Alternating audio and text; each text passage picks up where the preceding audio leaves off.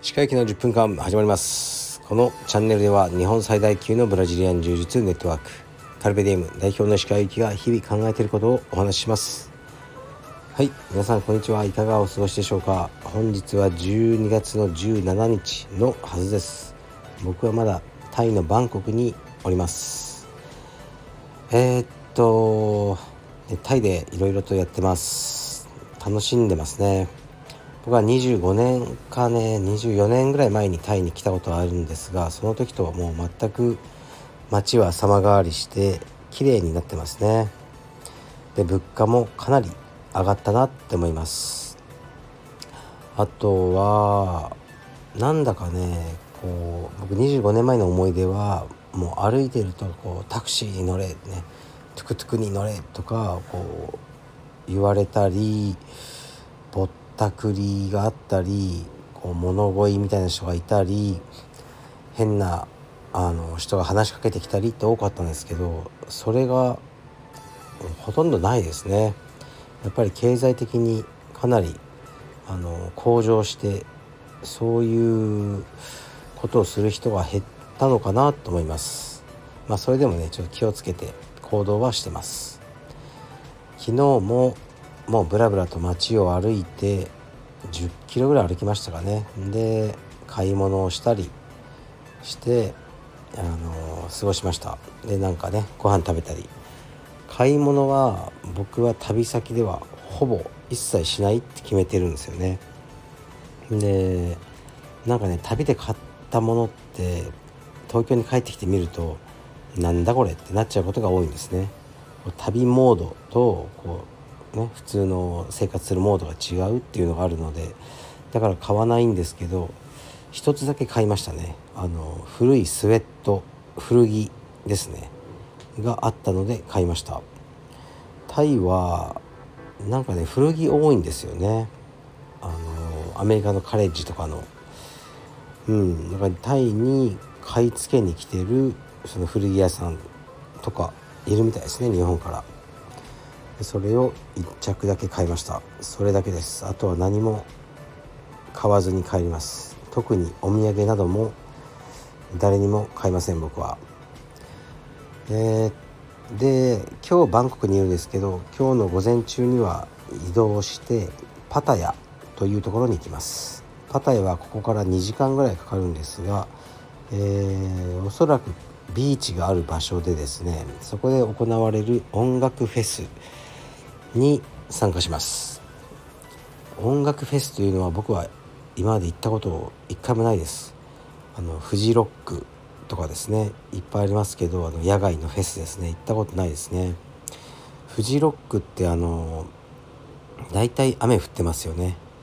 で僕のすごい仲がいい友達がフジロックの警備員をやってたんですけどあのもう絶対に行くとこじゃねえっていうふうにこう言ってましたね。彼が言うにはこうもう薬だか酒だか知らないですけどすごく泥酔した人がいきなり前のめりにこのねぬかるんだ泥の中にボンって倒れてで彼は警備しててで泥だらけになってその人をこう起こしてすげえ大変だったってもう二度とやりたくねえ。ってまあ言ってました。まあでもパタヤというか今バンコクも寒気で一度も雨が降ってないですね。今はどうやらバンコクの冬にあたるような季節らしいんですけど毎日カラッとしててえー、っと非常に過ごしやすいです。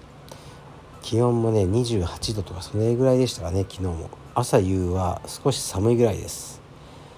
はい。だからバンコクに来るならこの時期だなっていうふうに思ってます。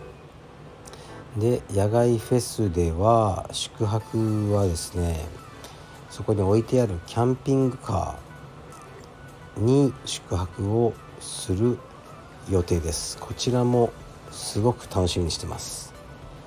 で多分ねおしゃれフェスみたいな感じなんですよね。だからいろんな施設があったりあの面白いオブジェがあったりフォトジェニックな感じがこうねその公式のインスタグラムからはビンビンに伝わってきますワンダーフルーツかな？ワンダーフルートっていうあのフェスなんですがアジアではこう最大のフェスらしいので、えー、すごく楽しみにしてます。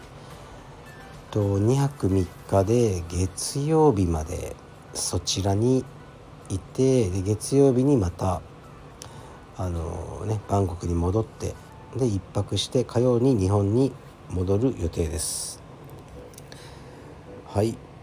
ではレターに参りますかね。はいきます。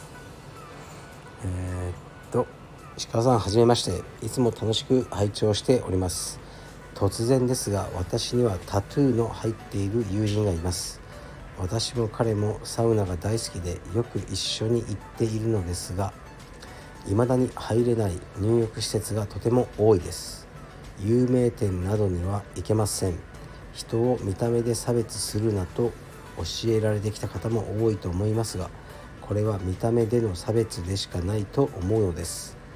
怖いと思う人がいる。分かってて入れたんだろう。などの意見はよくわかります。しかし悪いことをした人が悪いのであって特徴で判断するべきではないと思います。外国人観光客などもこれから増えていくと思うので日本の素晴らしい入浴施設を楽しんでもらえるよう入れ墨 OK な日を作る。アンケートを取って解禁を検討するなど一歩でも進めば良いなと思っております。石川さんのご意見をお聞かせいただけると幸いです。はいありがとうございます。まず僕自身の、ね、タトゥー、ね、入れ墨へのの何ですかね僕の立場というか僕の考えはですね、えー、まず僕自身は入ってないです。入れる気もないです。で他人が入れてるのは全く何とも思いません。特に怖いとも何とも思いません。だからカルペディエム道場もね全く大丈夫です。もうどんどん入れてくれと思ってます。しかし自分の子供には絶対に入れるなと言ってます。それはえー、ねおかしいんじゃないか。整合性が取れてないんじゃないかなと思う人もいるかもしれませんが、まあ、他人と自分の家族は違うんでね。それはいいと思うんですけど僕は入れてほしくないなと思いますね。入れてほしくない理由はまあねお風呂に行けなくなるとかね不便だろうと思うのとうーんその何か一つのデザインだったりそのね心情みたいなのを体にこう入れてそれがそれにこう忠実に生き続けられることはできないんじゃないかなって僕はあの思うタイプだからそう息子には伝えると思いますね、まあ、娘にも。でタトゥー入れてる友人いっぱいいますけど、まあ、僕の印象ではほとんどの人は後悔してますね。入れなきゃよかったって言ってる人が多いですね。もちろんそうじゃない人もいますけど。だからまあね別にいいっていうのもあるしこうタトゥー入れてるからね、悪い人とか怖いそれは全くないですけど逆に逆もいるんですよね。タトゥーを入れることによってちょっと怖いと思われたいっていう人もかなりの数いるんじゃないですかね。ですからこれはねもうあの仕方ないと言いますか、えー、ねその温泉施設とかがそれが個人の経営のものの場合うん、どどういう人のお客さんは選べる立場にもあるんでお客さんも選べるし、ね、この温泉行きたい行きたくない。温泉側もねこういう人に来てほしい来てほしくないっていうのは選べるのでタトゥー禁止って言われたらもう仕方ないと思いますね。だからまあ法律で許されるのかどうか知らないですけどね背が低い人は禁止ですとかね。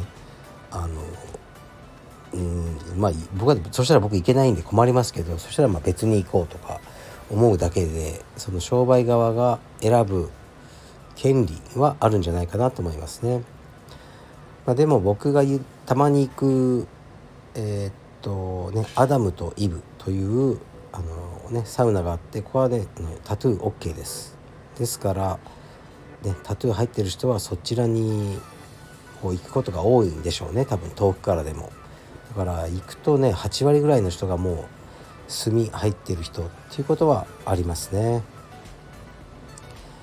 だからこう収入ねその経営者の収入的にこれタトゥー OK にした方がいいぞ、ね、儲かるぞとかそういう風になってきたらタトゥー OK になってくるんじゃないですかね。まあでもタトゥーの人がいっぱいいるからあの店には行きたくないっていう人もやっぱいるでしょうね。その場合はねやっぱり売り上げ下がっちゃうからこれ売り上げにかかってると思います。はい。でタトゥーもね例えば僕幼稚園息子とか連れてってますけどある日ね毎日こう挨拶してる幼稚園の保育士さんですね女性のうちの息子の担任の保育士さんが両手両足びっしりある日炭が入ってて「鹿さんおはようございます」って言われたら「おおおってやっぱなると思うんですよね。うん。はい。僕はなりますね。それも全くならない人もいると思うけど僕はなるので僕は意外と保守かもしれません。はい。だからねまあね、まあ、僕はお風呂が大好きなんで自由にお風呂入りたいのでですね。タトゥー禁止で別にいいです。はい。じゃあ失礼します。